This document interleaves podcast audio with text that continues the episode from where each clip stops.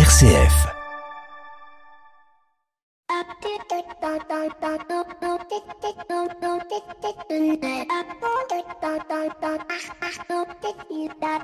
Bonjour à toutes et à tous. Depuis quelques semaines, on remarque en effet dans les informations des faits où des jeunes s'en prennent à d'autres jeunes d'une manière ultra violente, donnant parfois la mort.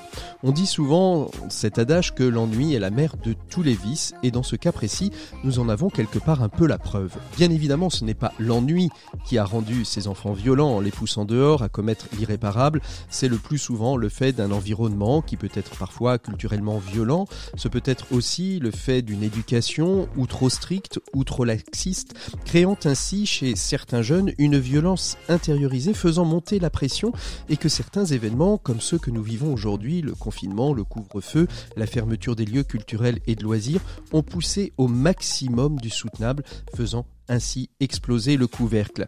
Alors, quand on dit cela, on ne dit rien, bien évidemment, on n'excuse pas non plus, mais comme vous le savez, ce n'est pas en s'apitoyant, en faisant le constat du problème qu'on le règle, mais en regardant, en cherchant les solutions qui existent. Et des solutions, ce n'est pas ce qui manque. Je vous parlais la semaine dernière de Place aux Jeunes, cette association qui permet à des jeunes, au travers de performances d'éloquence, de pouvoir exprimer ce qu'ils ont au plus profond d'eux-mêmes. Il y a aussi les clubs de tennis, les clubs de loisirs, les centres aérés, les colonies de vacances et tout le tissu associatif. Et puis il y a un mouvement qui me tient particulièrement à cœur, qui est le scoutisme, créé en 1907 sur ce même constat comment occuper une jeunesse qui s'ennuie?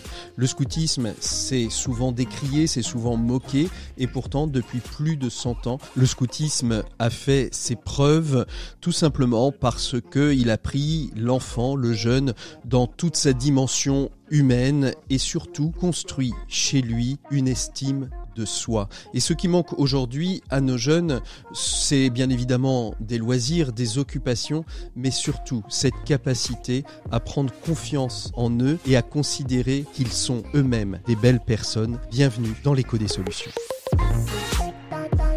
L'écho des solutions. Patrick Longchamp. Bonjour à toutes et à tous, très très heureux de vous retrouver dans l'écho des solutions ce samedi midi. J'espère que vous vous portez toutes et tous très très bien. Après les jeunes la semaine dernière, nous allons évoquer aujourd'hui quelque chose de complètement différent. Nous allons parler de l'écologie industrielle territoriale. Qu'est-ce donc que cela? Eh bien, je vais vous faire patienter une petite vingtaine de minutes avant de le savoir. La seule chose que je peux vous dire, c'est que c'est l'alliance entre industrie et territoire afin de proposer une activité industrielle qui soit responsable et durable. Nos 7 minutes pour changer le monde nous emmèneront en Dromardèche à la découverte d'un vignoble responsable, généreux et solidaire. Et c'est Michel Chapoutier, propriétaire du domaine du même nom, qui sera notre invité des 7 minutes. Bien évidemment, nous retrouverons nos experts qui cette semaine nous évoqueront majoritairement la journée internationale des droits de la femme. Mais tout de suite, c'est le moment d'ouvrir notre numéro de cette semaine avec l'invité de l'écho des solutions. Il s'agit de Romain Subtil, journaliste à la Croix, qui a l'événement qui a fait vibrer le milieu des entreprises à mission, à savoir la mise à l'écart d'Emmanuel Faber, PDG de Danone, de la direction exécutive du groupe. L'invité écho, Patrick Longchamp. Et nous rejoignons Romain Subtil, journaliste à la Croix. On va parler d'Emmanuel Faber et de Danone. Bonjour Romain. Bonjour. Merci beaucoup d'être avec nous euh, aujourd'hui. Vous êtes donc journaliste à la Croix. Vous avez couvert euh, ce qu'on pourrait peut-être appeler, ou ce qu'on appellera peut-être d'ici quelques temps, l'affaire Faber. Emmanuel Faber, pour nos auditeurs, euh, c'est le PDG, l'ex-PDG de Danone, puisque les deux fonctions ont été séparées récemment. Il a été connu particulièrement parce qu'il était l'un des grands promoteurs de l'entreprise à mission euh, qui a fait son apparition dans la loi Pacte, dont nous célébrerons d'ailleurs prochainement les deux ans.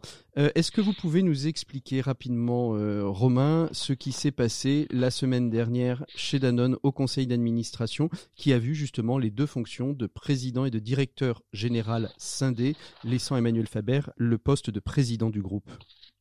On peut dire qu'Emmanuel Faber a eu chaud il a, il a plié sans rompre. C'est, un feuilleton où finalement c'est difficile de dire qu'il y a un camp qui est gagné. Ce qu'on sait, c'est qu'il y a eu deux, deux fonds d'investissement qui lui ont mené la vie rude depuis le mois de novembre et qui clairement réclamaient sa tête, qui souhaitaient la dissociation de ses fonctions de président et de directeur général mmh.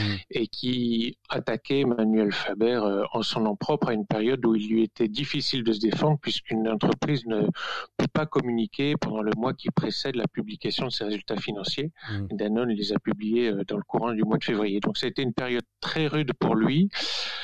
Emmanuel Faber, c'est quelqu'un d'assez clivant qui a pris des positions euh, fortes depuis plusieurs années. On se souvient par exemple de son discours devant les étudiants de HEC en 2016, où qui a fait le tour des réseaux sociaux. Voilà, la, conciliation de, de la justice sociale et de l'économique euh, était, était, un défi qui, qui, se présentait à lui. Et c'est ce qu'on lui, c'est ce qu'on lui a reproché, euh, Romain, à Emmanuel Faber, ou est-ce que c'est peut-être de ne pas avoir suffisamment pris en compte ce non, qui il y a, un mélange de, plusieurs facteurs. Je pense que cette personnalité, elle est assez clivante parce qu'il a pu apparaître un petit peu comme un, donneur de leçons. Sa, sa, personnalité, son discours tranche avec euh, celui de, beaucoup de, dirigeants du CAC 40. Après, les, les fonds ont argumenté sur euh, euh, quelque chose d'assez assez réel, c'est-à-dire une performance boursière de Danone qui est un petit peu en deçà de la moyenne du, secteur. Alors, ce qui est difficile, c'est que pour, Danone et, et son président, c'est que euh, la situation exceptionnelle de l'année 2020 n'a pas arrangé euh, les résultats de, Danone par rapport à, ses concurrents. sa division eau, évidemment, a, perdu plus d'argent euh, que, prévu du fait de la, fermeture du débouché des restaurants, des, des cafés. Donc il y a un petit peu un mélange d'une performance euh, réellement euh, amoindrie avec euh, la personnalité du dirigeant. Voilà, les, fonds d'investissement se sont engouffrés dans, cette, dans, cette, situation un petit peu un petit peu confuse. Il y a le, la direction de Danone qui a été elle-même chahutée puisque dès l'été il y avait deux des poids lourds de Danone qui avaient renoncé à, à, leur poste. On ne sait pas encore très bien pourquoi. C'est pas impossible qu'il y ait des gens proches de la direction de Danone qui aient eux-mêmes sollicité les fonds pour qu'ils fassent cette agitation euh, selon leur, euh, leur, méthode habituelle. Voilà.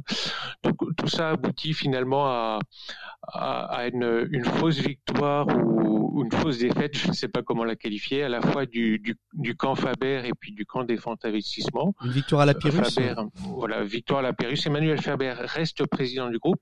Alors, est-ce que ça laisse un peu de pouvoir donc à Emmanuel Faber pour pouvoir continuer euh, à insuffler dans Danone Est-ce que le fait d'être président va être aussi la capacité à choisir son directeur général et donc peut-être de trouver quelqu'un qui, qui lui ressemble? C'est une bonne question. Ça lui laisse au moins le pouvoir de mettre en œuvre son plan Local First qui avait été annoncé en novembre, juste hmm. après le début de la législation par les, fonds d'investissement. C'est un plan de réduction des effectifs, notamment de la direction centrale de Danone et, et de ses effectifs en France. Donc voilà, ces grandes, ces grandes lignes, ces plans d'envergure qui, qui sont prévus pour euh, s'étaler dans, dans le temps. Le président a, a, évidemment son mot à dire. Par contre, c'est quand même euh, un, un rabotement de, de, son pouvoir mmh. dans la mesure où euh, voilà il, il, en perd un petit peu. Et le grand enjeu d'Emmanuel Faber ça va être de choisir euh, quelqu'un qui lui ressemble enfin lui comme directeur général. Mmh. et on peut imaginer que euh, voilà le processus de recrutement va s'étaler sur sur plusieurs mois. C'est difficile de trouver la, la, perle rare. Et puis Emmanuel Faber ne sera pas le, le seul à avoir son mot à dire là-dessus. il y aura un, un conseil d'administration alors qui a voté à la fois euh, pour cette dissociation des, fonctions, euh, sur quoi Emmanuel Faber euh, ne devait pas être très content. En même temps, il faut bien souligner qu'il a voté unanimement son soutien à Emmanuel Faber. C'est pour ça que c'est difficile de dire qu'il y a vraiment un, vainqueur, et un vaincu. Il y a un risque de voir détricoter toute la vision humaniste, l'entreprise. Il a quand même été l'un des premiers grands dirigeants d'entreprise mondiale à engager son entreprise sur le chemin de l'entreprise à mission. Tout à fait. Moi, je ne pense pas. Danone, c'est alors c'est une entreprise euh, à laquelle euh, tout le monde est, attaché. Hein. C'est un fleuron de, de l'agroalimentaire français. C'est quand même une grosse boîte euh, qui a plus de 23 milliards d'euros de, de chiffre d'affaires, qui a des résultats d'ailleurs pas si mauvais. Ils ont 14% de marge opérationnelle. Alors sans rentrer dans les détails trop techniques, en fait, les résultats au regard de la crise ne, ne sont pas pas si mauvais que ça. C'est pour ça que les discours des fonds d'investissement, il faut il faut les prendre avec euh, des pincettes, un certain recul. Voilà, euh, je pense que la composition du conseil euh, reste quand même en faveur d'Emmanuel Faber dans la mesure où l'administrateur référent, c'est-à-dire parmi les administrateurs du conseil, mmh. celui qui a un peu plus de, de pouvoir, c'est Jean-Michel Severino. C'est un proche d'Emmanuel Faber. Donc, a priori, euh, un, détricotage dans l'immédiat, je, je, ne pense pas. Il y aura sans doute des, des chants de sirène pour mmh. euh, inciter à, à des, des, stratégies euh, divergentes, peut-être vendre euh, une division, mmh. vendre des marques dans, dans certaines entreprises, que Danone d'ailleurs euh, envisage. Hein. Emmanuel Faber, c'est, il n'est pas complètement fermé à, ce type d'évolution. Il a, il a, il a déjà commencé. C'est pas qu'un humaniste, c'est aussi un chef d'entreprise. Faut pas l'oublier. C'est pas qu'un humaniste. C'est une personnalité sans doute très très complexe et très riche. Moi, je pense que ses convictions euh, de fond qu'il a partagées dans, dans, beaucoup de médias, notamment des, des, des médias confessionnels, mm. je, je, crois que c'est pas du tout un vernis, c'est quelque chose en, en, quoi il croit. En même temps, euh, c'est un financier. Enfin, il ne se cache pas d'être très soucieux de la, la performance financière de, de Danone. C'est quelqu'un d'atypique euh, qui, qui, qui clive. Je pense que l'entreprise à mission, il y croit et en même temps, il essaye de rendre ça compatible avec les contraintes euh, d'un, voilà, d'un monde capitaliste, d'une entreprise qui, qui doit avoir le souci de sa rentabilité pour les actionnaires. C'est tout ça qu'il essaie de rendre compatible. La tâche est ardue, mais euh, je pense que, qu'il y croit encore, même s'il n'est plus que président, entre guillemets. Merci beaucoup Romain Subtil d'avoir été euh, notre invité écho de cette semaine. C'était passionnant. Nous, on se retrouve tout de suite après cette petite virgule avec Pierre Collignon pour la chronique des entrepreneurs et dirigeants chrétiens. L'écho des solutions, RCF. Et comme toutes les semaines, on retrouve euh, Pierre Collignon pour euh, la chronique des entrepreneurs et dirigeants chrétiens. Bonjour Pierre. Bonjour Patrick. Cette semaine, nous avons eu le 8 mars, et le 8 mars, tout le monde le sait, c'est la journée internationale de la femme, occasion de reparler de la place de la femme dans les entreprises, Pierre. Oui, c'est vrai que cette semaine, on peut dire qu'on a été gâté. Euh, lundi 8 mars, c'était une véritable déferlante. Radio, télévision, réseaux sociaux, numéros spéciaux dans nos chers quotidiens, tout était décliné au féminin, et c'est bien. Comme le dit le poète Aragon, et je le rappelle sans ironie, la femme est l'avenir de l'homme, et voilà bien longtemps que les femmes ont pris leur place dans les entreprises. On dit même que c'est la guerre de 14 qui a été le, le tournant et qui a marqué leur arrivée en masse dans les entreprises pour combler le déficit des hommes partis au front. Mais là n'est pas la vraie question, si j'en crois les titres lus pendant la semaine. La grande affaire, la grande affaire, l'affaire, c'est de savoir s'il existe ou non une égalité professionnelle, égalité de salaire, égalité de traitement en fonction des aléas de la vie, égalité des promotions dans l'entreprise, etc. Alors certains vont même jusqu'à expliquer hein, qu'il serait peut-être nécessaire de mettre en place des quotas dans les entreprises.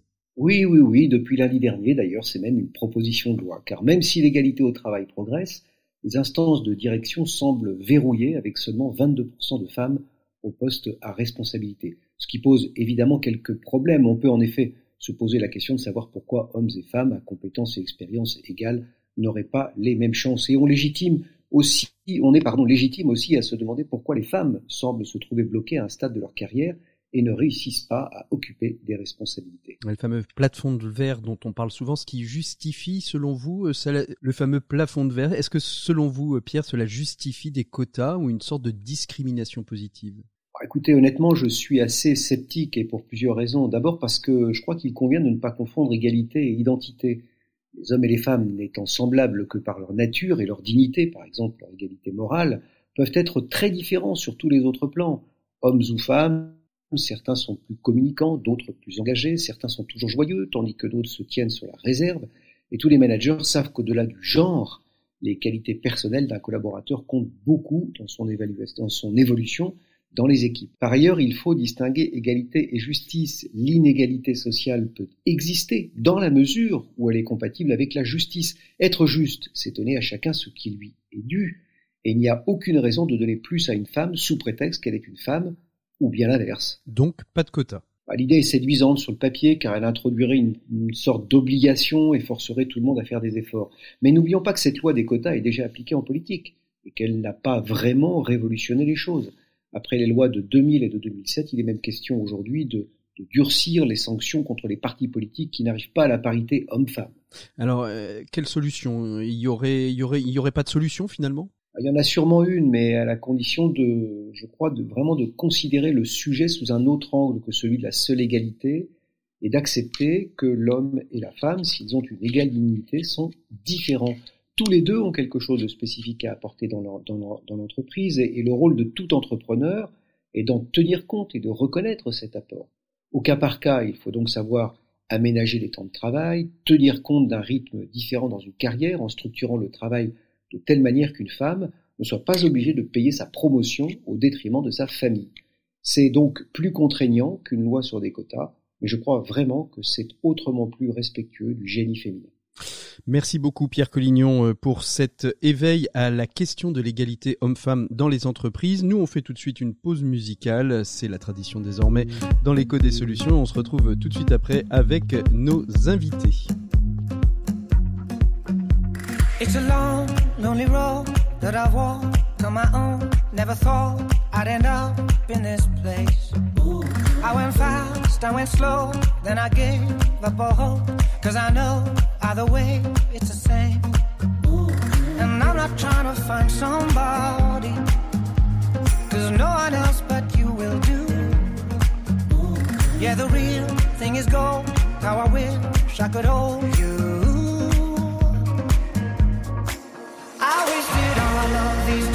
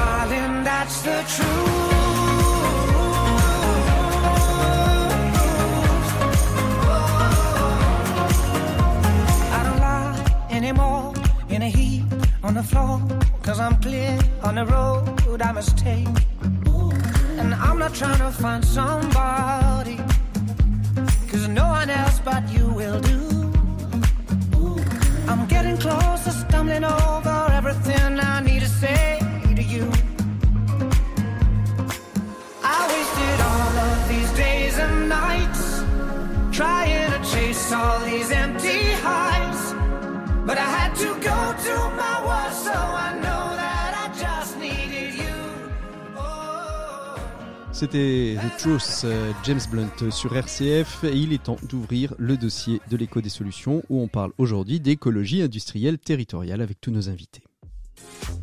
L'écho des solutions. Patrick Longchamp.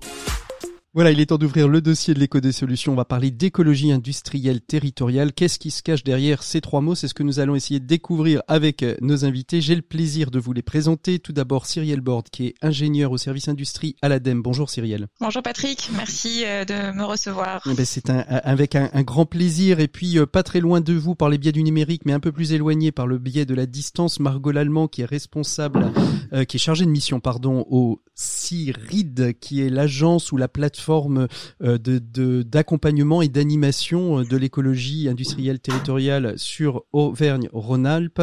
Bonjour Margot. Bonjour Patrick.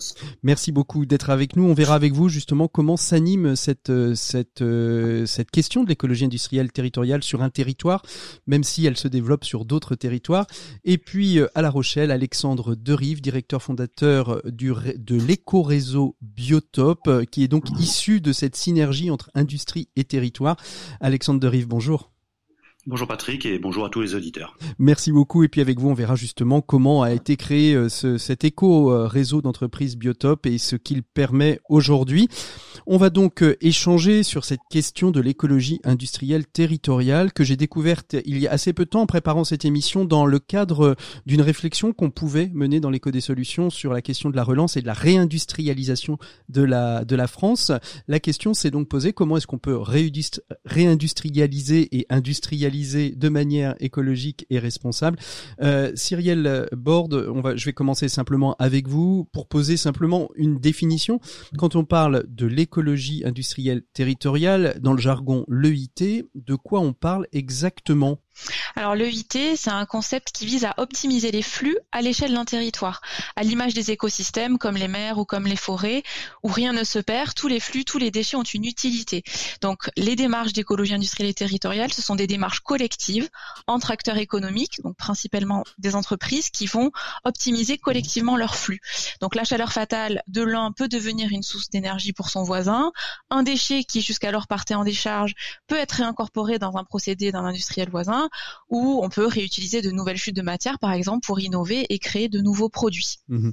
Alors, quelle différence on fait, euh, Cyrielle, entre l'écologie industrielle territoriale et l'économie circulaire? C'en est une part euh, simplement? Tout à fait, tout à fait. Le IT, c'est un des piliers de l'économie circulaire. C'est comment euh, on fait de l'économie circulaire sur un territoire donné. Donc euh, voilà, on va essayer de boucler des flux, faire des boucles d'économie circulaire à l'échelle d'un territoire et de créer des connexions entre les différents acteurs du territoire. Mmh. Donc l'économie circulaire à l'échelle d'un territoire. Margot Lallemand, vous êtes chargée de mission au CIRID en Auvergne-Rhône-Alpes.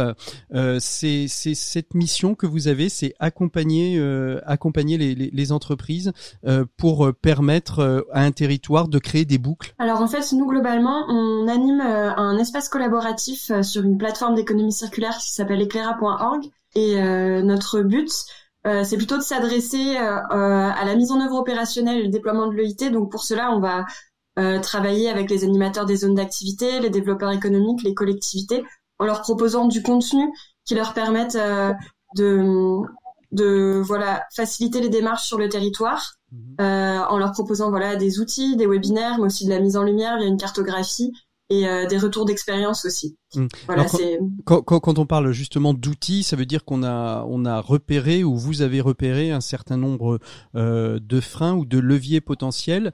Euh, ces, ces outils, ils, ils abordent quelle quelle thématique, quel sujet, euh, Margot? Alors en fait, il y a différents euh, effectivement facteurs d'accélération, euh, leviers pour euh, mettre en œuvre euh, l'écologie industrielle et territoriale. Et donc ces outils vont essayer de, de favoriser ça par plusieurs biais. On voit souvent que les, le succès de, de, ces démarches, il est lié à un besoin d'animation en fait. Mmh. et donc il y a des outils d'animation spécifiques, que ce soit de l'intelligence collective ou des ateliers pour essayer de, de trouver des synergies entre les entreprises. qui sont qui, qui, sont donc des outils d'animation. Et après, il y a des outils plus techniques euh, qui se permettent en fait de finalement euh, aboutir à un diagnostic euh, du territoire, des flux, des ressources et donc des potentielles synergies qui, qui, sont, qui sont à l'échelle locale.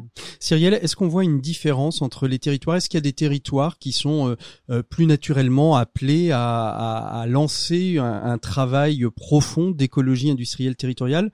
Ou est-ce que tous les territoires sont à même de pouvoir le développer? Alors, ce qui est intéressant aujourd'hui, c'est qu'on a plus de 150 démarches de IT qui sont en cours en France et avec des, des caractéristiques très différentes. Vous allez avoir des territoires très industriels, comme par exemple la zone industrielle au portuaire de Dunkerque, une forte concentration de flux euh, avec différents euh, acteurs de l'industrie lourde. Et là, tout de suite, quand des synergies se créent, ben, on est sur des millions de tonnes de CO2 évité, des millions de tonnes de ou des milliers de tonnes de matière qui sont euh, échangées.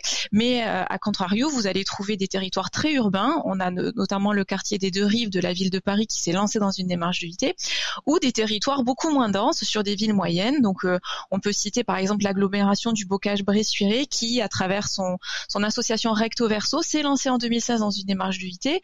Et aujourd'hui, bah, ils ont 78 entreprises engagées, 22 synergies en cours, 240 euh, 000 euros d'économie pour les entreprises.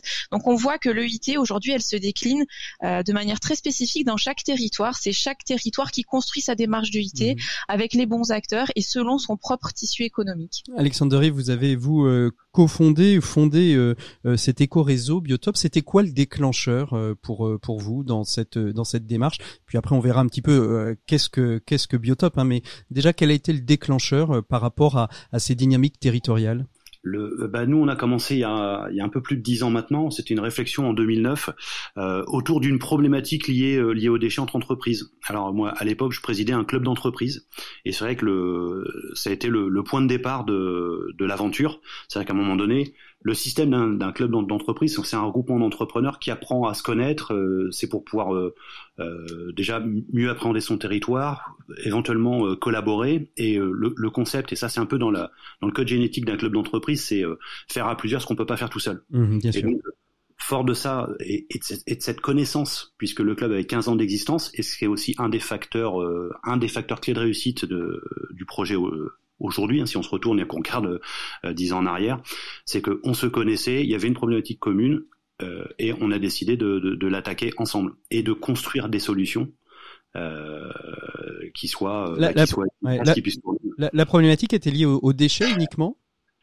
euh, initi alors euh, initialement, il y, a, il y, a, une convergence de, de deux besoins. inquiétés d'une effectivement de comment euh, comment essayer de limiter le, la production de déchets en enfouissement en benne euh, en benne ce qu'on appelle du DIB, mais pour pour le grand public, on va dire le, le tout venant à le la déchetterie. c'est ça, oui.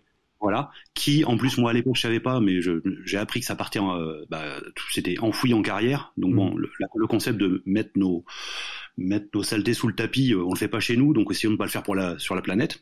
Donc il y avait ça, et puis euh, en parallèle il y avait aussi une commission groupement d'achat. Parce qu'à un moment donné, bah, si, on, si on achetait de manière groupée, ça permettait aussi de, de générer des économies. Mmh. À faut remettre dans le contexte, hein, c'était en 2000, 2009, on a commencé à, à, à, initier en 2010, période de crise, et, et j'ai souvenir d'un premier journaliste qui me disait, vous trouvez pas ça un petit peu utopiste dans une période de crise d'essayer de, de travailler sur le, le développement durable? Euh, En l'occurrence, bah, bah non, parce que ça, ça fait sens, c'est un bon fil rouge pour les entreprises, et c'est gain et il y, a un gain économique à la clé. C'est ça, ce qu'on disait 240 000 euros d'économie par exemple sur le Bressurois, vous disiez Cyrielle. Oui, tout à fait. Et en fait, c'est j'aime bien ce que dit Alexandre, c'est-à-dire que là, le Covid nous a aussi euh, démontré l'importance que nos entreprises elles soient plus résilientes et qu'elles coopèrent.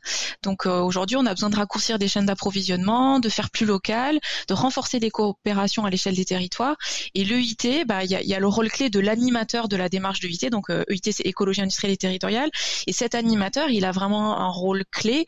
Euh, c'est la personne de confiance qui au quotidien va aller au contact des entreprises les faire se rencontrer, faire des ateliers d'intelligence collective, comme disait Margot, pour initier ces coopérations. Et on voit bien qu'en temps de crise, c'est d'autant plus important.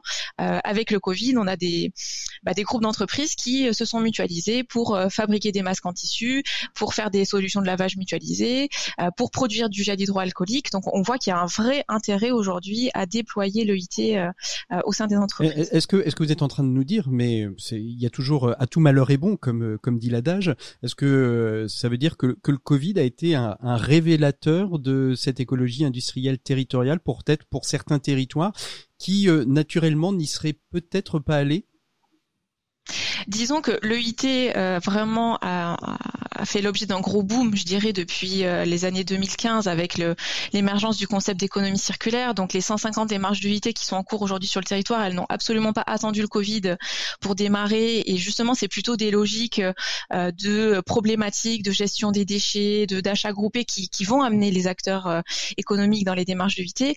Par contre, c'est vrai que la crise Covid a permis sûrement porter dans le débat public cette notion de euh, il faut refaire du local, euh, il faut mieux connaître ces entreprises, il faut être plus résilient ensemble. Et ça, c'est vrai qu'on l'avait pas euh, trop euh, dans le débat, y compris est-ce qu'il n'y a pas besoin de réindustrialiser certaines euh, chaînes de valeur parce qu'on a délocalisé à un moment donné et on se retrouve fort démunis quand euh, il n'y a plus d'échanges internationaux.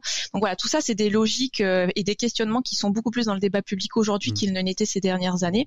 Et il y a en effet pas mal d'entreprises qui ont fait de l'EIT sans le savoir pendant le Covid, en travaillant avec leurs voisins, en euh, initiant des collectifs d'entreprises mmh. sur la partie masque, gel hydroalcoolique, etc. Margot, vous avez vous ce sentiment aussi euh, vous, en, en Auvergne-Rhône-Alpes, que euh, cette période du Covid a fait euh, renaître des, enfin renaître, fait naître des, des appétences pour pour cette question de l'EIT Je pense que oui, effectivement, cette crise, elle, a, elle a pu mettre en lumière certaines failles de notre système économique, comme le disait Cyrielle, et que l'EIT aujourd'hui se présente comme une des réponses qui effectivement est saisie par les territoires et les entreprises avec euh, donc oui ces bourses d'entraide qui se sont montées ou ces, ces, entreprises qui sont qui sont regroupées pour travailler ensemble.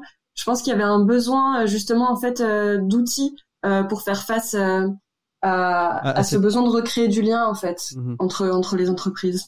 pour l'animation d'un territoire comme, le vôtre, Margot, quels sont euh, quels sont les freins que, que vous repérez aujourd'hui? Est-ce que euh, c'est des freins politiques? Est-ce que c'est des freins euh, de d'ordre de, de la connaissance? C'est-à-dire il faudrait davantage former les industriels, les entrepreneurs, les réseaux d'entreprises à ces questions-là? Est-ce que vous vous pouvez les percevoir? Pense que il y a, y a pas euh, de problème au niveau politique. Je pense que la plupart des gens aujourd'hui, ils ont envie d'y aller, comme le disait Cyrielle. C'est plus euh, un problème de connaissance mutuelle, effectivement. Euh, autant au niveau euh, des entreprises qui parfois ont du mal à communiquer ensemble pour des problématiques de, de, de, en fait, de référentiel encore qui, qui est celui de la concurrence plus que de l'ordre de la coopération. Et donc, autour de la confidentialité des données ou de ce genre de choses. Et, euh, et, donc par rapport à ça, pour débloquer ces choses-là, en fait, je pense qu'il y aurait besoin d'un tiers justement, euh, un rôle que peut prendre la collectivité pour euh, pour aider à faire du lien, euh, à, à, avoir une sorte de médiation entre ces acteurs-là. Mmh. Sauf que peut-être que cette position-là, justement, elle se heurte aussi à ce problème de connaissance mutuelle entre les entreprises et les collectivités, qui euh, qui peut-être. tu regardes un peu en chien de fusil trop trop souvent, sans voir l'intérêt commun qu'elle pourrait avoir? Ou même ne, sont pas en lien en fait ne connaissent mal euh, les, les, les, besoins euh, que peuvent avoir l'autre et mhm. comment ils peuvent travailler ensemble je pense qu'il y a vraiment un besoin en fait de formation euh, au rôle que peut avoir euh, un, un, agent d'une collectivité dédié à, à cette, cette animation des dynamiques ou même chez les élus qui peut-être n'y voient pas forcément l'intérêt à court terme mhm. mais je pense que construire des relations comme ça partenariales c'est c'est vraiment quelque chose d'important pour l'attractivité du territoire le développement des démarches de IT. Alexandre, justement, euh, sur cette question-là, vous, comment vous réagissez? Parce que vous, vous avez créé, euh, il, y a, il y a une dizaine d'années, euh, cette, cet éco-réseau Biotop, donc il a fallu mettre toutes les parties prenantes autour de la table. Ça résonne chez vous, ce que dit, ce que dit Margot? Je, je, ça, merci de me passer la parole. justement, je, je, je m'apprêtais à bondir pour, pour intervenir. Et sur un terme très important là que vient de citer Margot, c'est la notion d'avoir un, un, un, tiers de confiance. Et je pense, et d'ailleurs en, terminologie, quand on parle de IT, on parle aussi de, l'émergence d'un acteur tiers. C'est-à-dire que les démarches, la, coopération, les échanges de flux entre entreprises, euh, pour diverses raisons, il est parfois euh, compliqué que ça, de faire interagir juste une entreprise A et une entreprise B. Nous, on le voit, il y a, on a beaucoup de synergies au, fil de l'eau. On en a vu qui ont disparu sur les sur les débuts parce que justement, on, mettait, on faisait juste le lien les entreprises après travaillent ensemble. Mais on est vraiment sur une, une grande aventure humaine. Et quand il y a un collaborateur qui s'en va ou une entreprise qui change de process, voire qui déménage, et nous, une, une des forces, c'est justement c'est d'avoir euh, plusieurs exutoires et euh, plusieurs gisements euh, pour que quand on a quand on a un flux, un échange qui soit qui soit mis en place, il y a plusieurs acteurs pour qu'on n'ait pas pas le risque de voir ce flux ce flux disparaître. Une forme une forme de route de secours, d'entreprise de secours entre guillemets ou qui c'est pas au-delà, c'est que le système il doit vraiment être coopératif. C'est on, on, on parle vraiment d'un maillage. Euh, c'est que ce soit multi-acteurs. Mmh. C'est ça. En tout cas, nous, le retour d'expérience au bout de dix ans, euh, les, tous les flux qui tiennent et qui sont pérennes dans le temps, c'est à partir du moment où on arrive à agréger plusieurs acteurs. Mmh. Et pour ça, on s'est aussi rendu compte qu'il fallait, euh, bah, il fallait qu'on qu'on veille au grain en quelque sorte et qu'on qu'on soit euh, euh quotidiennement euh, à l'écoute et puis qu'on puisse contrôler. Et puis aujourd'hui, il y a, y a un autre accélérateur euh, sur la prise de conscience, euh, c'est la loi de transition euh, écologique en 2016 et aujourd'hui une nouvelle loi anti-gaspillage économie circulaire, qui sont des contraintes réglementaires qui s'imposent aux entreprises. Et peu importe le chemin, ce qui compte c'est la finalité, c'est-à-dire qu'il y a aussi des entreprises qui viennent à l'EIT parce que ça leur permet de se mettre en conformité réglementaire. Et ça, c'est aussi un point important. Et donc, l'acteur il a tout son sens parce qu'il est garant de ça. Mmh. Donc euh, l'importance de ce lien euh, entre euh, la, la, loi, le cadre réglementaire, mais aussi les, les, les, volontés territoriales. Cyrielle, vous, vous, me disiez en préparant cette émission que les démarches de IT aussi, on, on l'oublie peut-être au-delà de simplement, j'ai envie de dire, mettre et pas que seulement une couche de, de verre sur sur l'industrie, ce qui pourrait être une, un, un effet limitant. c'est aussi une vraie source d'attractivité pour les territoires, euh, de, pouvoir euh, dire euh, voilà, on est dans cette démarche-là et, et vous pouvez venir chez nous parce qu'il y a une véritable démarche et ce n'est pas que et ce n'est pas que ce n'est pas du greenwashing. Tout à fait. Aujourd'hui, l'écologie industrielle et territoriale, on peut dire, c'est devenu un argument commercial pour l'implantation de nouvelles entreprises. Donc, on a des territoires industriels aujourd'hui où il y a des surfaces disponibles, il y a du foncier disponible. Et pour la collectivité le, ou les acteurs du développement économique, bah, le fait euh, de, de, de, d'intégrer dans leur argumentaire le fait que bah, lorsqu'un industriel va venir s'implanter, il va avoir accès à une énergie, à une énergie décarbonée, à des services mutualisés avec d'autres entreprises de la zone, avec de la collecte mutualisée de déchets, tout cet écosystème en fait favorable aujourd'hui rentre en compte quand une, une entreprise cherche finalement un, un site d'implantation. Mmh. Donc c'est vrai qu'on on entend aujourd'hui, alors forcément dans des zones industrielles ou portuaires, on entend bah, par exemple à Dunkerque qui réfléchissent à mettre en place des autoroutes de la chaleur, du CO2, de l'hydrogène, avoir de, de la production d'énergie solaire sur la zone. Enfin voilà, il y a toute une réflexion pour que les territoires finalement aillent vers la neutralité carbone et l'écologie industrielle et territoriale par ses principes de coopération, de mutualisation euh, est vraiment un argument clé aujourd'hui pour euh, pour attirer de nouvelles entreprises sur les territoires. Mm. Donc je parlais des territoires portuaires, mais c'est le cas aussi pour des territoires euh, voilà avec des tissus moins denses.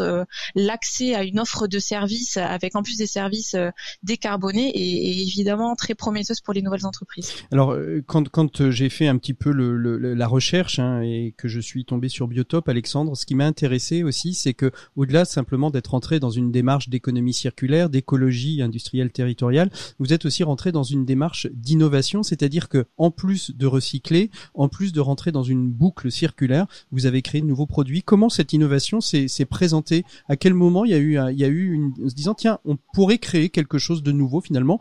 Et, et finalement pour euh, pour rejoindre ce que vous disiez juste à l'instant, euh, au-delà de simplement une démarche d'écologie industrielle et, territoriale, de créer finalement une, filière plus euh, qu'une qu'une action.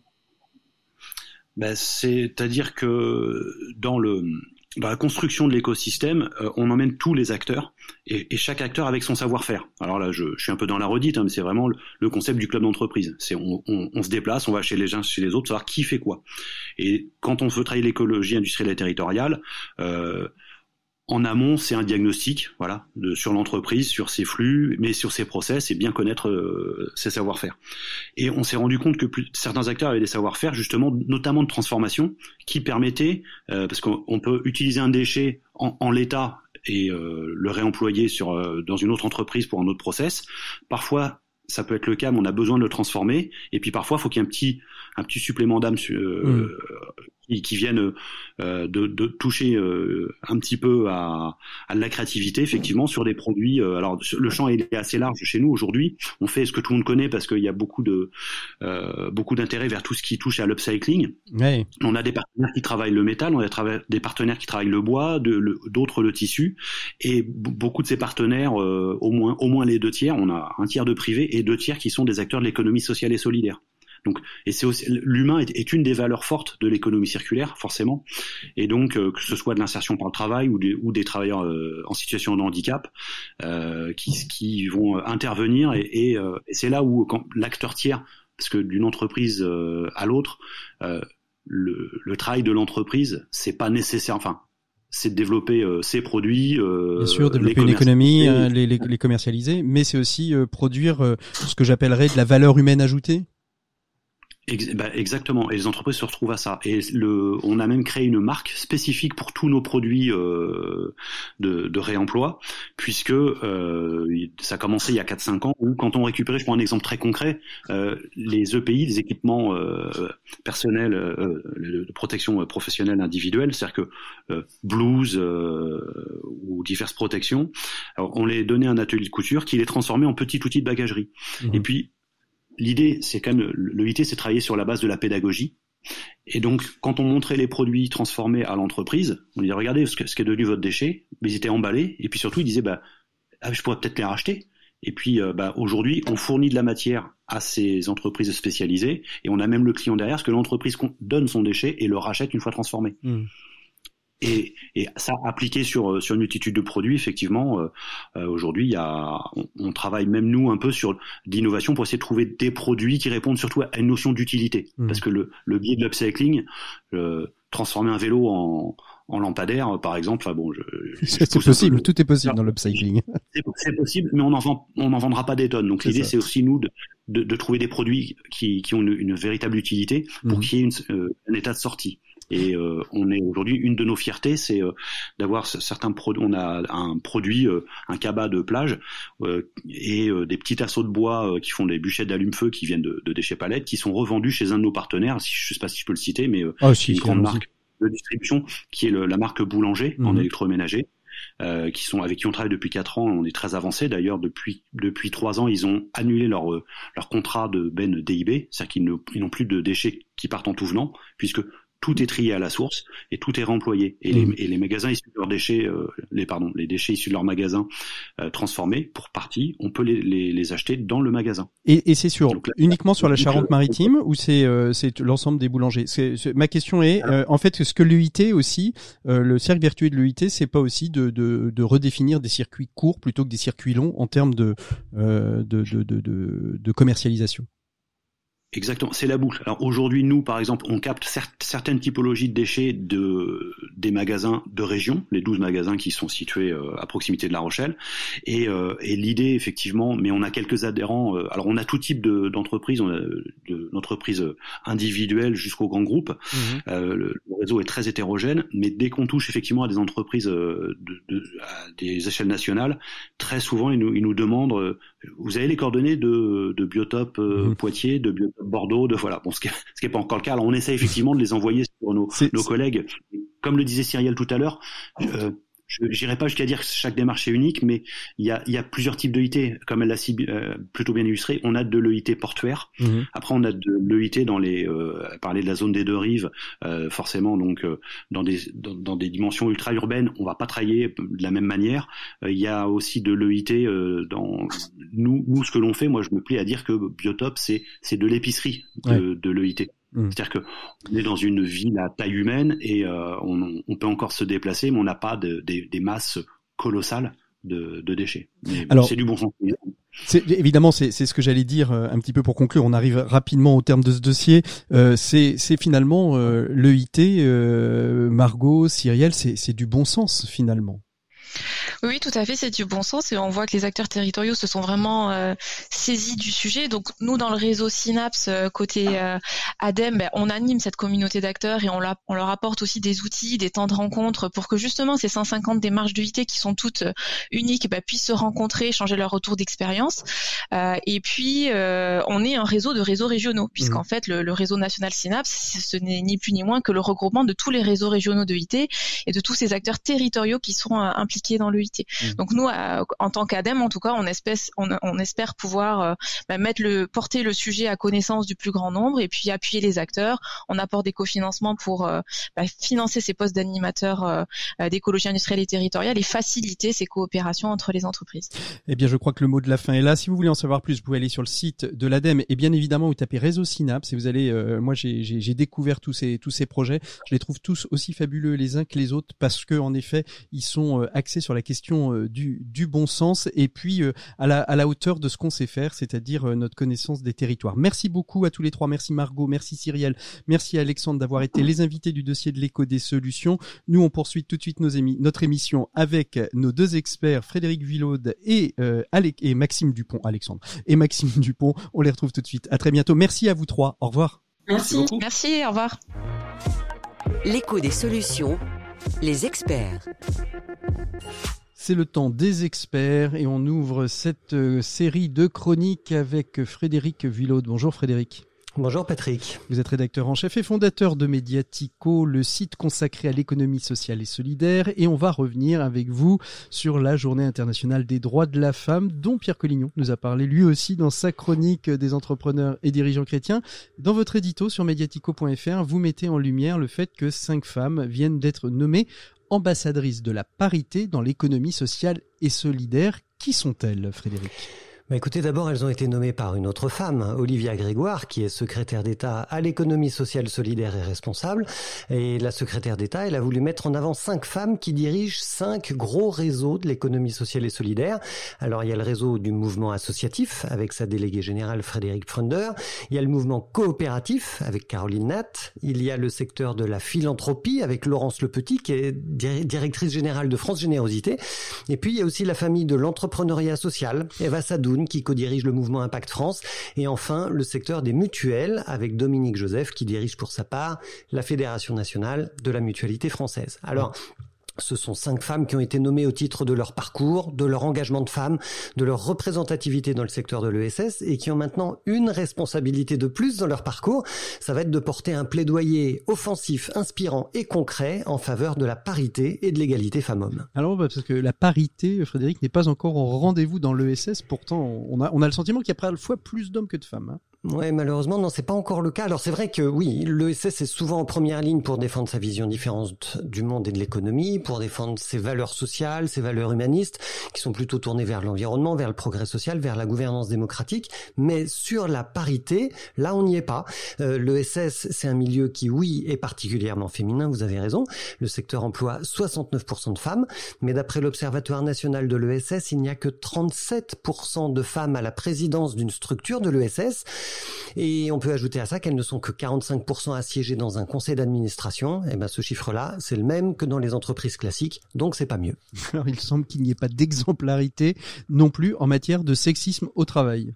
Exactement. Là, c'est la mutuelle Corum qui nous apprend que 44% des administratrices et 32% des hommes ont déjà été témoins de sexisme et parfois de harcèlement sexuel dans l'exercice de leur mandat dans l'économie sociale et solidaire. Donc chacun doit balayer devant sa porte. Alors pour changer les choses, on commence par quoi, Frédéric? Bien Alors c'est pas très Ouais, c'est pas très compliqué. Il y, a un, petit guide de conseils qui est téléchargeable sur Internet qui s'appelle le livret essentiel féminin pluriel, qui donne des clés qu'on peut s'approprier tous les jours pour favoriser l'égalité femmes-hommes dans les structures de l'économie sociale et solidaire. Et bien sûr, ça vaut aussi pour les entreprises classiques, dans l'industrie, dans les services, dans les petites ou les grosses boîtes, dans les collectivités et les services publics aussi. Alors vous cherchez sur Internet livret essentiel, 2 LES, et vous tombez dessus.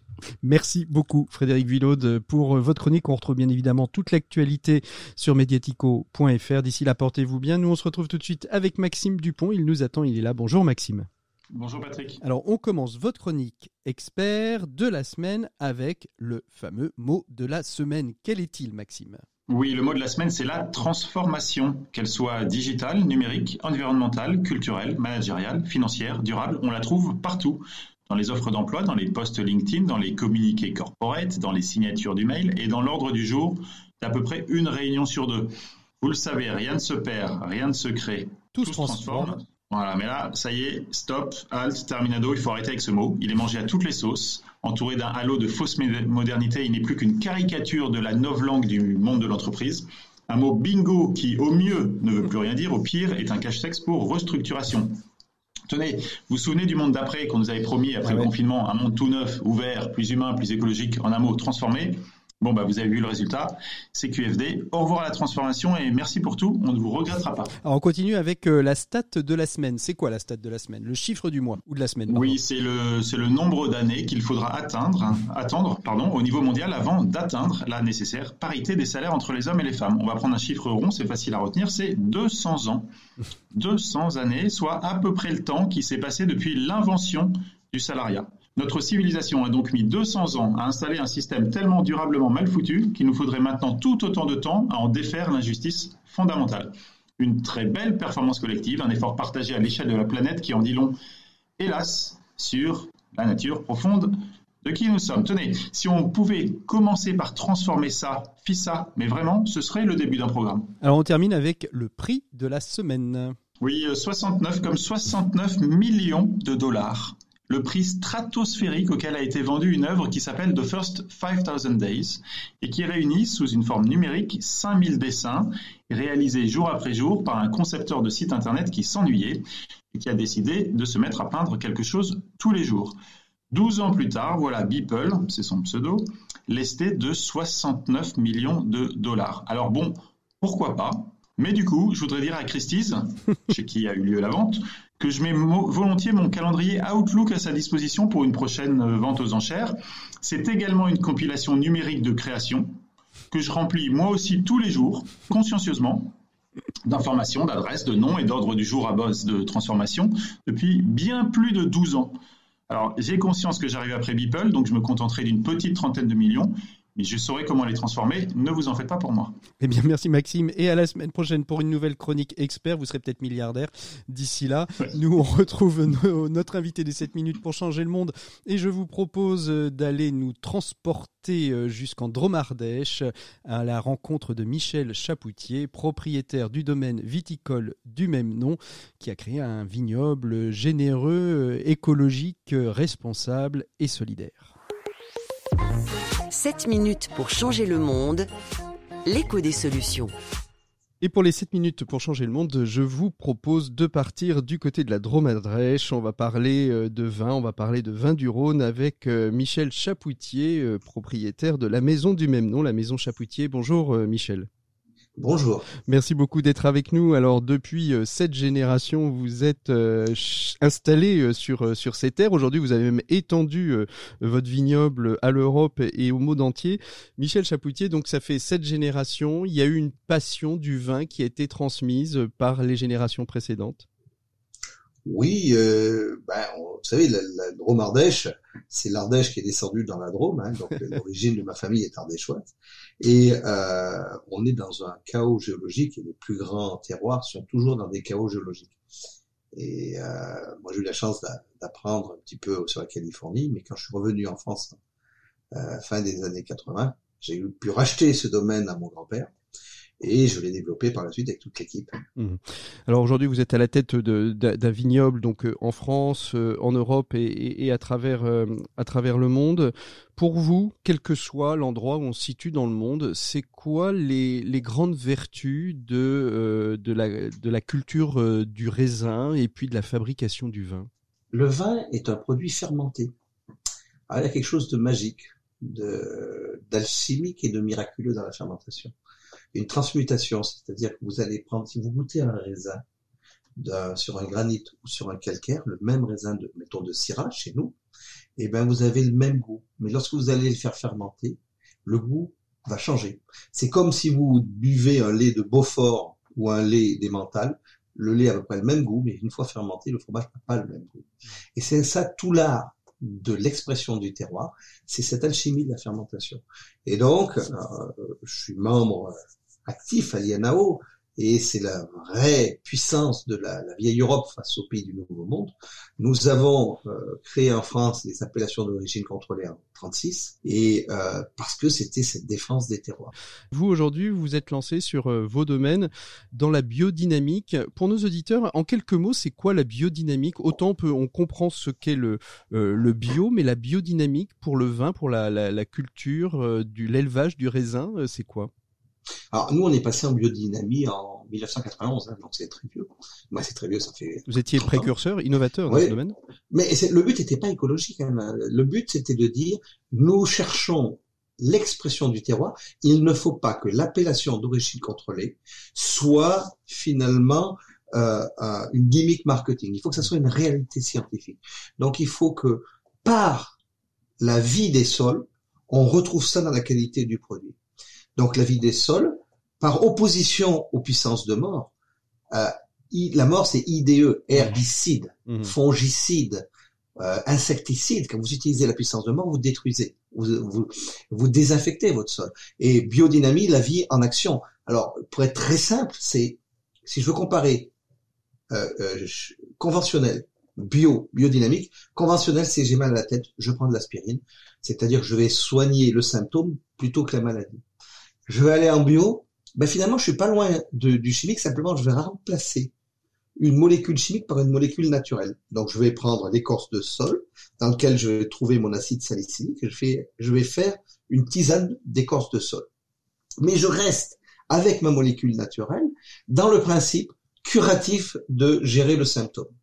J'arrive en biodynamie, j'ai mal à la tête, pourquoi? Donc la question, elle prend plus de sens que la réponse presque. C'est l'art de la question. Hmm. Est-ce un problème de cholestérol? Est-ce un problème de tension? Et je vais essayer de remonter à la source. Et donc, on va arriver très rapidement dans une logique d'une médecine énergétique.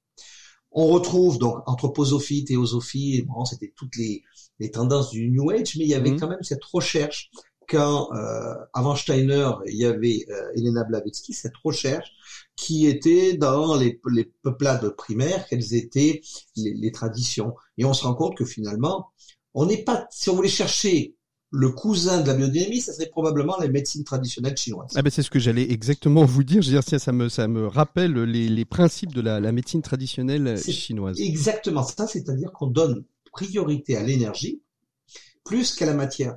Alors dans les années 90, on se moquait de nous, on disait vous êtes des gourous, et aujourd'hui, avec la prise de conscience de l'avancée de la recherche scientifique dans la mécanique quantique, on commence à dire ah non finalement vous êtes, pas en totale cohérence avec les découvertes de la mécanique quantique.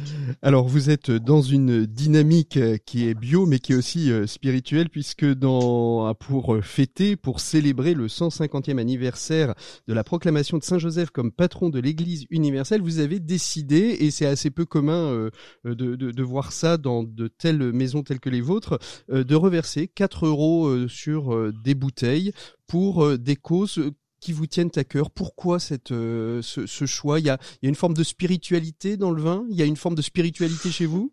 Mais Il y a une forme de spiritualité dans le vin. C'est l'histoire, le vin est omniprésent dans la Bible.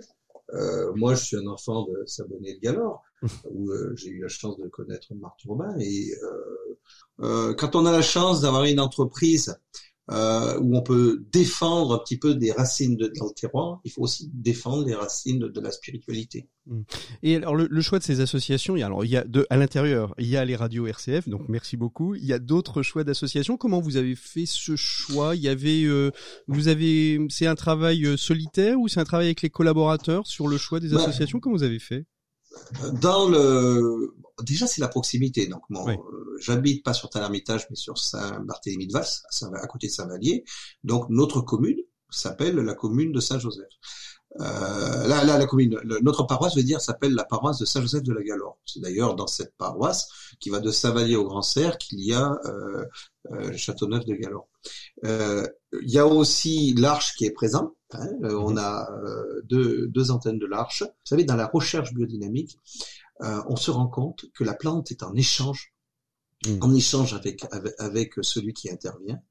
Et lorsque vous allez parler avec des personnes qui paraissent avoir des déficiences mentales, lorsqu'elles vont être en contact avec la plante, on va se rendre compte que la plante les accueille avec une certaine, avec une réelle capacité euh, d'adaptation. Euh, on a vu, nous, avec les expériences avec des personnes simples, euh, où on avait une meilleure résistance contre les agressions du milieu hmm. que si on avait des saisonniers qui étaient là juste pour faire du métro boulot dodo. Donc, euh, si vous voulez, c'est comme ça qu'on a intégré l'arche. L'idée, c'est aussi de verser à la paroisse, parce que moi, la première idée, c'est de verser à ma paroisse de Saint-Joseph. Faut, faut pas oublier le denier du culte, en effet. faut pas donner le denier du culte, et puis c'est le que, que, que nos curés qui n'ont pas eu de messe, qui n'ont pas eu de quête, oui, pendant... puissent avoir pour un peu quelques moyens de compensation pour faire vivre leur paroisse. Hmm. Merci beaucoup Michel Chapoutier d'avoir été notre invité de ces 7 minutes pour changer le monde. Je rappelle que euh, on va pouvoir euh, être généreux en achetant vos vins, euh, 4 euros euh, par bouteille qui seront reversés. Alors, mais j'essaye de faire école autour de moi. Probablement la Chartreuse va nous rejoindre, l'école de ah. Chartreuse va nous rejoindre. ce qui est très dur, c'est dire comment on va arriver à mettre en place une telle action sans que ça fasse mercantile. Merci beaucoup Michel Chapoutier d'avoir été notre invité. Donc je rappelle que sur les bouteilles de Saint-Joseph que vous vendez chez vous euh, sur internet ou dans les magasins, eh bien 4 euros seront reversés à des associations. Ça peut être un très bel effort de fin de carême pour nos auditeurs d'RCF.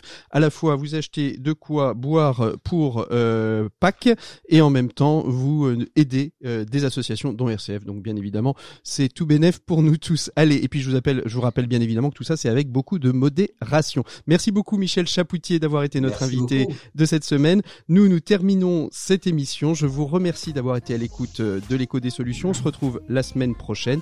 D'ici là, portez-vous tous très très bien. Vous pouvez nous retrouver en podcast sur l'ensemble des plateformes de podcast et puis chacune de ces chroniques, 7 minutes pour changer le monde, invité écho sur le site rcf.fr. Vous pouvez réécouter l'ensemble de nos intervenants. Merci beaucoup. À très bientôt. Au revoir.